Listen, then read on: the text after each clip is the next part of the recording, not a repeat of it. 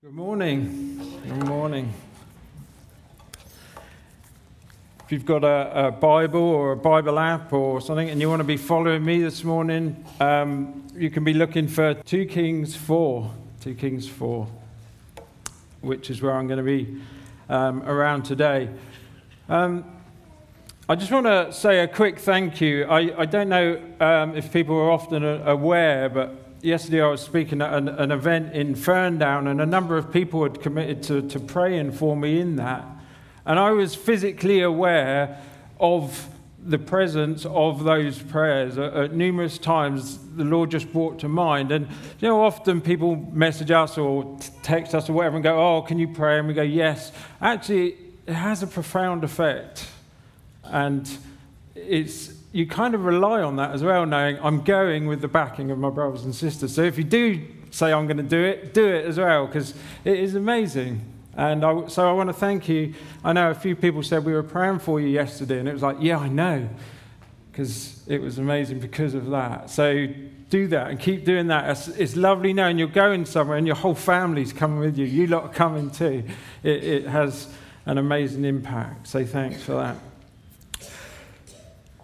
This morning we're, we're talking on faith still, but I, I was quite challenged um, knowing how life's been like for us as a family to start looking at faith, but faith when there's nothing left.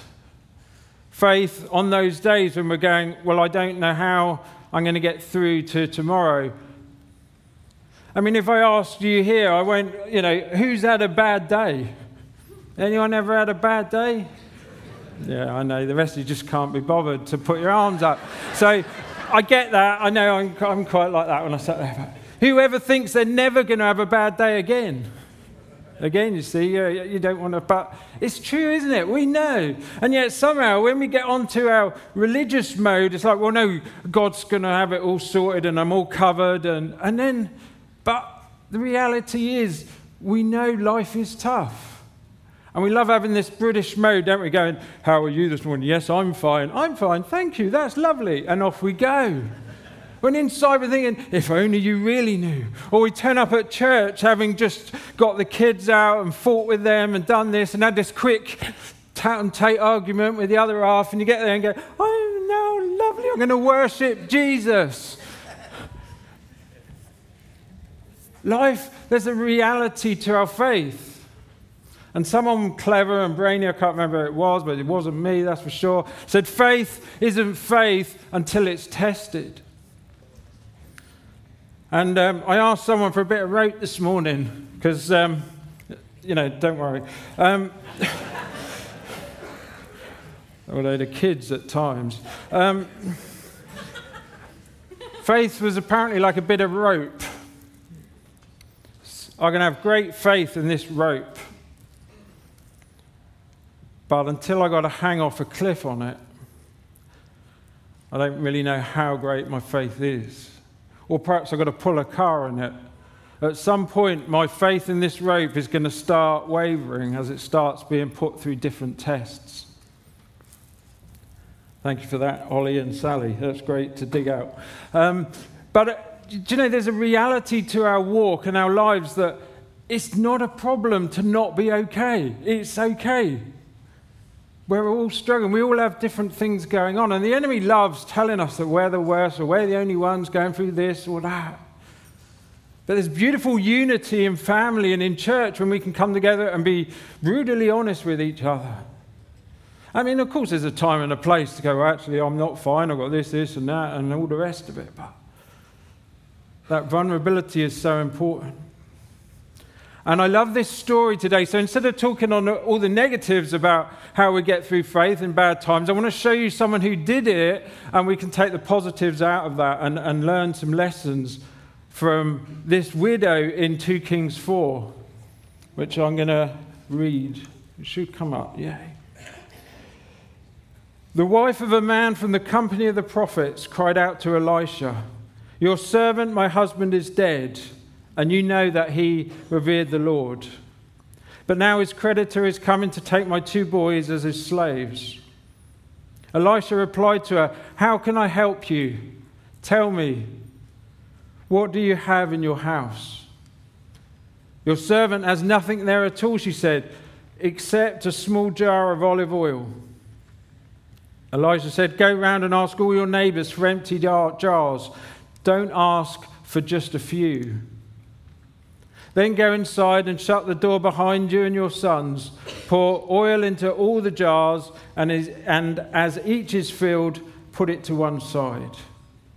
She left him, shut the door behind her and her sons. They brought the jars to her, and she kept pouring. When all the jars were full, she said to her son, Bring me another one. But he replied, There is not a jar left. Then the oil stopped flowing. She went and told the man of God, and he said, Go sell the oil and pay your debts. You and your sons can live on what is left.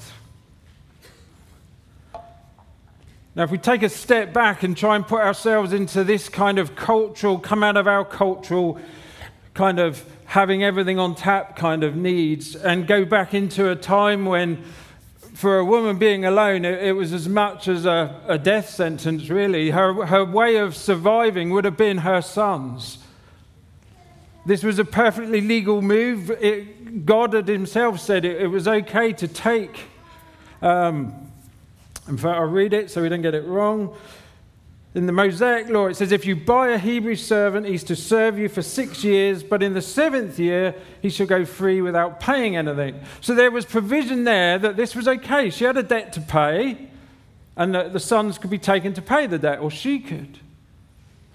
The trouble was, this, this law was so abused that the chance of ever seeing her sons again was, was quite obvious. They, they didn't follow this law. They just took people. And so not only had she then grieving about losing her husband, she's about to lose her sons, which had been her way of surviving. And so she finds herself in a beyond desperate position.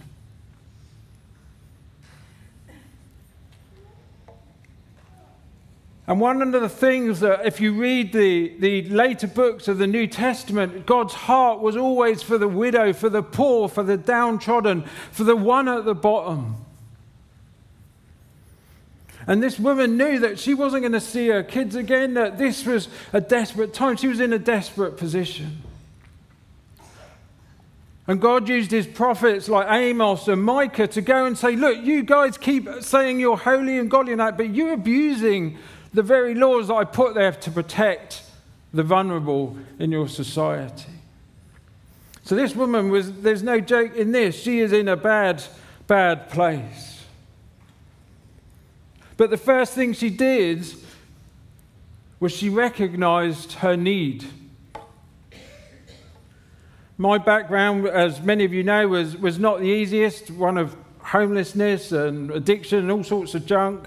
And my future, in a way, also has to rely so much on other people helping me, as you've just seen from a car accident which affected me to severely and has affected all our whole family.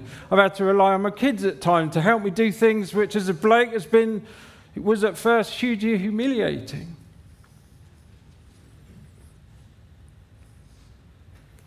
And I've had to learn that I need others. I can't do this alone. I need my church family. I need my real family. I need the people God has chosen to put around me. You see, Paul had this expression. He said, Carry your own burdens, yes, but also help people carry theirs. We do church together as family. You were never meant to go it alone. It's there in Genesis. God didn't want man to be alone. But when God rescued me, you see, when God found me, I was such a dump on the floor in such a mess. I could desperately see my need for God.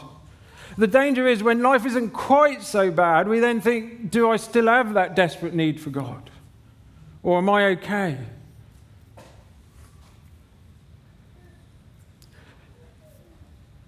See, this woman, she knew things were bad. She could have shut the door and just waited on the inevitable, but no, she was determined to act. She was determined to go and ask for help.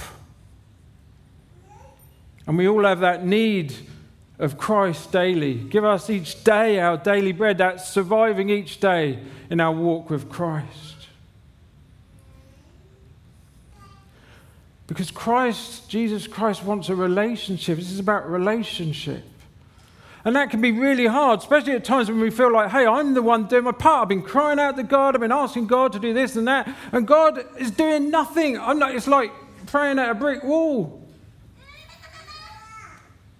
But that's where the faith comes in that we look back and we look at other people and we look around us and go, yes, but where can we point to God ever being a failure? Where can we point to a point in history where God has been unfaithful, even when he had every right to be? But we can't survive alone. We need time with one another. We need time building up one another. We need time um, not just supporting one another, but calling each other to account at times as well.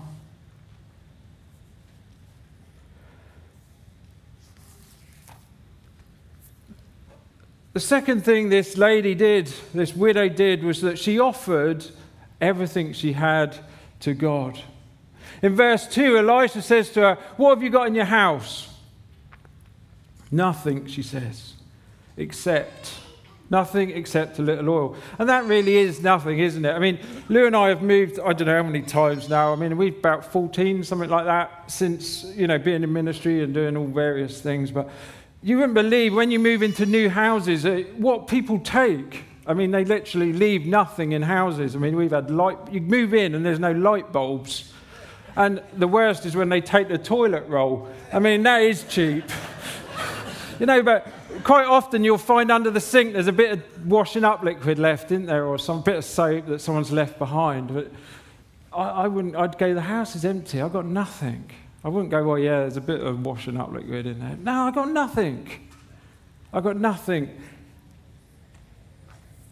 But what I love about this and what really shouts at me about this is because it's not about what you have. It's got nothing to do with what you have. It's not about me, it's what about I do or don't do. God takes the nothing and does immeasurably more. God takes whatever you make available to Him. I got nothing. How many, I can't remember how many times I've heard people say that. I got nothing God can use. Well, hallelujah, because God loves the nothing. And He loves taking nothing and creating a world. For us, it's often the stuff that gets in the way, not the nothing. God says, I will use whatever. I mean, that's scripture. Look at the little boy with his, all I've got is this sandwiches, but wow, he feeds thousands. The widow with the coin and the Pharisees are pouring in their old bank accounts and that, and this widow puts in a little coin and he goes, That's, that's, that's worship.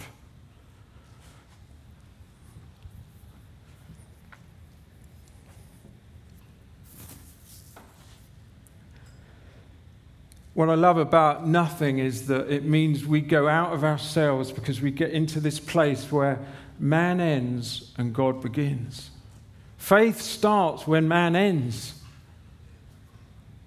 When we get to that point where the Holy Spirit says, Wow, you're on your own here. I've got to come. I've got to, you've walked into new realms. I'm there. Because no one who is called by Christ will ever be put to shame. Whatever you walk into, whatever you do, it's there in Scripture. You're not conquerors, you're more than conquerors. I'm excited anyway. Thank you. Thanks, Mum. but the other thing I love here as well about is Elisha. Man, there's a man after your heart. See, look, notice he doesn't say, Is that all you got? Flipping heck, man, now you're really, oh, crumbs, now I've got to really work hard. Or, you, know, oh, crumbs, you got debts, you know. Debts, ne- never a lender or a borrower be. You know, oh, I know, let's form a committee. Come back in a week when I've got a few people together and we'll pray and we'll tell you what, what we've decided and how we're going to do this. And We'll make some subcommittees and more committees, and eventually we'll, we'll work out. No, he doesn't. He, he says, This is what you've got, this is what you need to do. And I love the way that God works with that. She doesn't offer nice words. I'm sure nice words would be nice, or sympathy or prayers, because she needs action. Jesus wasn't there with the disciples saying, Look, you've got all these hungry guys in front of you, go pray for them. He says, You feed them. They're hungry, they want food.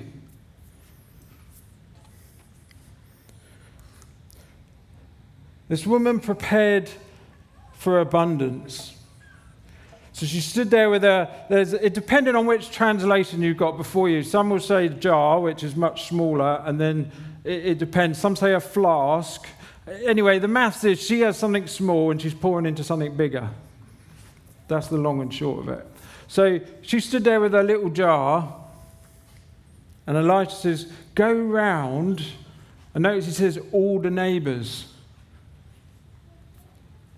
Get as many jars as you can. She's thinking, great, why did I mention that oil? Because now I've got to treat around all the neighbours, and now they're all going to ask, I don't know about you, but our neighbours would want to know, why, you know. There's a couple of neighbours in our close, and they just know everything. And one of them's me. Well, I have a lot of time on my hands to sit there and watch the coming and go. Anyway, you know, she's got to go around all the neighbours and get all these jars, and you can see her knocking on the door. Can you got a cup of sugar? No, I don't want the sugar. I want the cup. You know, and she's collecting all these jars, and you can just see them all going, "Wow, what the? What's she doing? What's she doing?" Elijah just said, "Go home. All the jars are full." That, what would have that done? She, he, he wants her to experience the God of her husband, that, that faithful prophet. The great message here is we have a God of abundance. She was preparing for that. She was preparing for God's maths, not man's maths.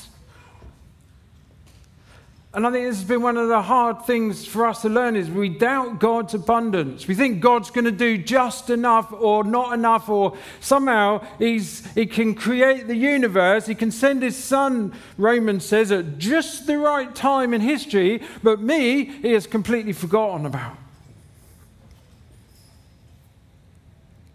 And the enemy loves coming on going, well, yeah, because what are you worth? You know, what have you ever done? And, you know, Obviously, God's got much better things to do than worry about you.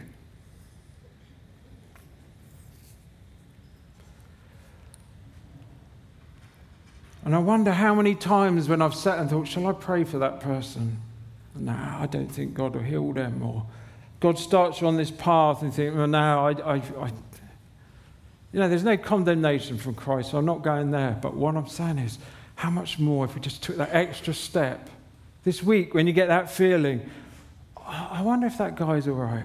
I wonder if I should just offer to pray with that person at work. Nah, yeah, nah, yeah. You know what it's like, and you sit there, go for it. Go for it.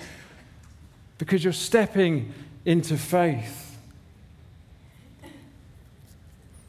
Don't lose that hope that God will come through for you.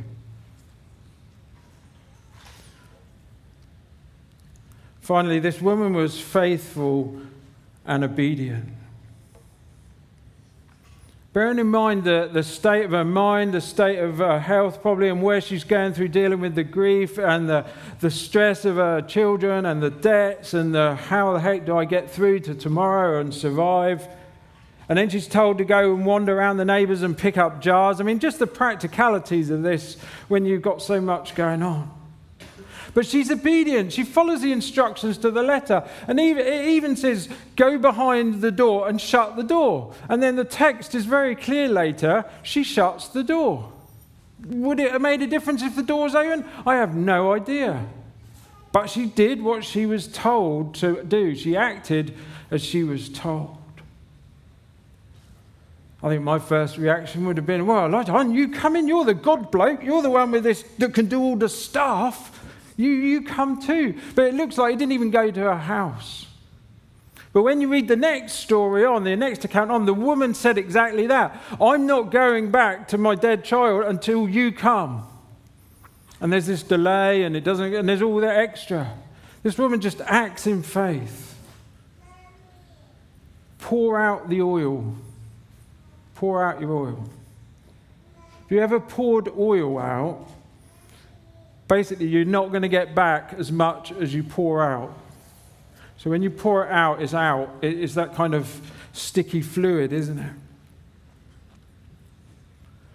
That oil would not start flowing until she was prepared to pour out the little she had, the nothing she had. And that little act of faith, which actually was a huge act for her, was to start pouring, removing herself from her comfort zone and trusting God. And she'd asked, she was the one that had asked God for help, and here it was. Probably just not in the form that she thought it was coming. And isn't that a lesson and a half? Because how many of us, if we look back and go, well, God really came through for me on that, was ever in the way that we thought it was going to be?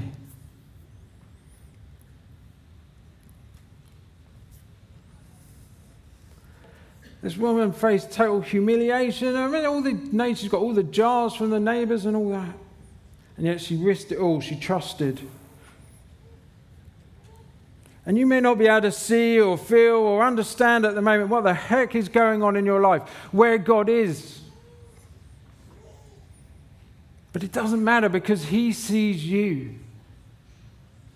He sees you. He's the Father.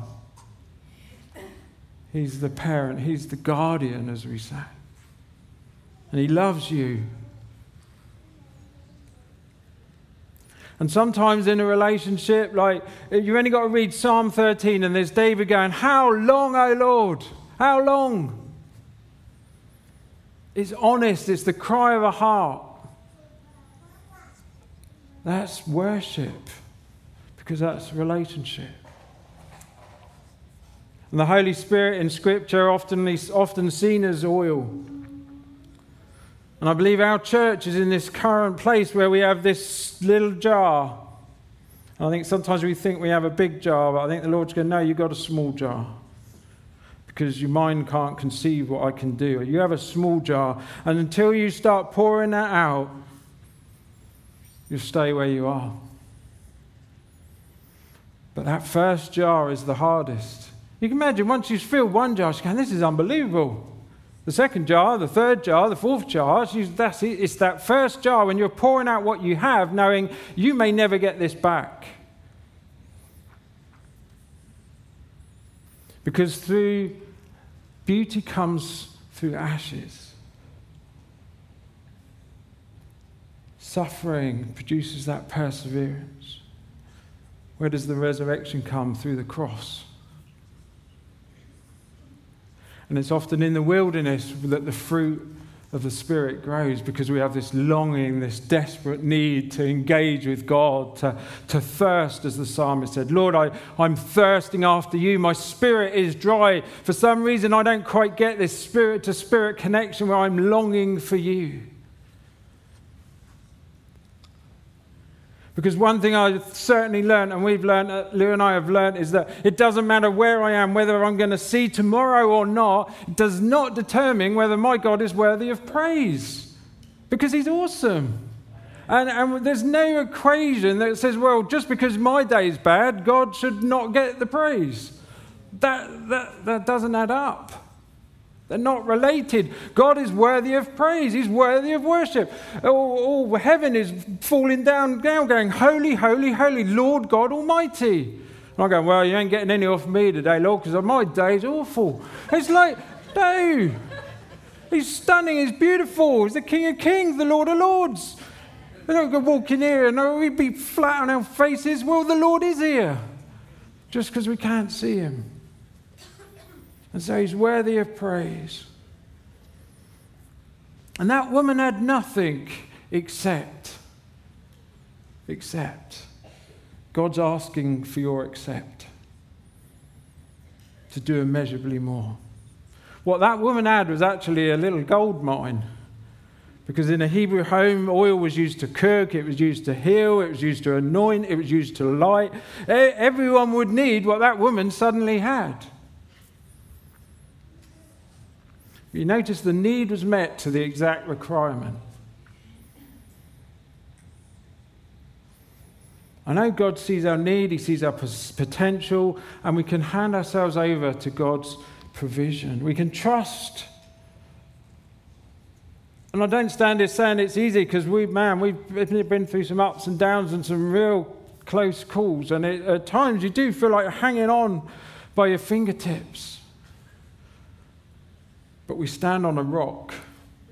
We stand on a rock that even when we can't hold on anymore, that rock is there. And you may feel, well, the impossible, the immeasurable, it just doesn't happen in my life. I don't know if you know Jesus. If you don't, come and see me after. I'll introduce you. Um, but when I first met with Jesus, you know, when you first met with Jesus, we were in this position of these sons. We were in debt, we owed. All the stuff in my life, all the wrong stuff, the bad stuff, everything that had gone on. And the Bible says that Jesus humbled himself enough, he became nothing for me to pay my price. He became nothing, he became humiliated for me. So if you doubt that God can turn nothing into anything, look what he did with Jesus, look what he did with the world, and he can do the same with you. And I believe God is challenging each one of us today, both as a church and individually. What do you have in your house? What do you have in your house? Nothing or everything? Bring me your nothing. It's interesting that Al was saying because I've met loads of people this year already, and us being some of them, we were going, I'm feeling God saying I need to lay stuff down. I need to lay stuff down so He can give me other stuff because it's time for laying down. And I think often it's not the nothing that gets in our way, it's the stuff, it's the things that we carry. Often church stuff. What is God asking of you? because we lay things down as we pour out that oil, he's going, Yeah, but I've got so much more. I've, I've, got, oh, I just want to pour out more and more. And you as a church, I want to keep pouring out. But I ain't going to pour out if you're already full. Go empty and come back, and I'll pour out and I'll pour out and I'll pour out. And that oil won't stop until all the jars are full. So we need to get empty. I'm going to end with a a bit of a favorite book of mine, Habakkuk, who's just listened to all the devastation that's going to happen. And then he says this at the end Though the fig tree does not bud, and though there are no grapes on the vine, though the olive crop fails and the fields produce no food, though there are no sheep in the pen and no cattle in the stalls, yet I will rejoice in the Lord. I will be joyful in God, my Saviour. The sovereign Lord is my strength. He makes my feet like the feet of a deer. He enables me. He enables me to tread on the heights. Amen. And I'll ask Joe to, if he can come back up. And the worship team, sorry. And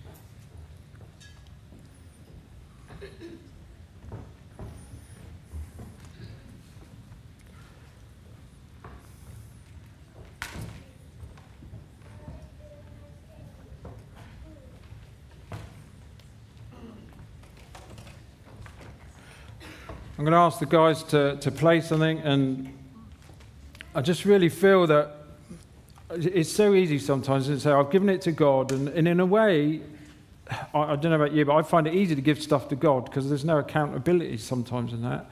God wants me to do something as an act of putting myself out of my comfort zone or, or showing my desire to give something to Him. And as the guys are playing, I just want to ask, I don't know if you want to come forward or go to the cross. What is God saying to you? What, what is He asking you to, to lay down?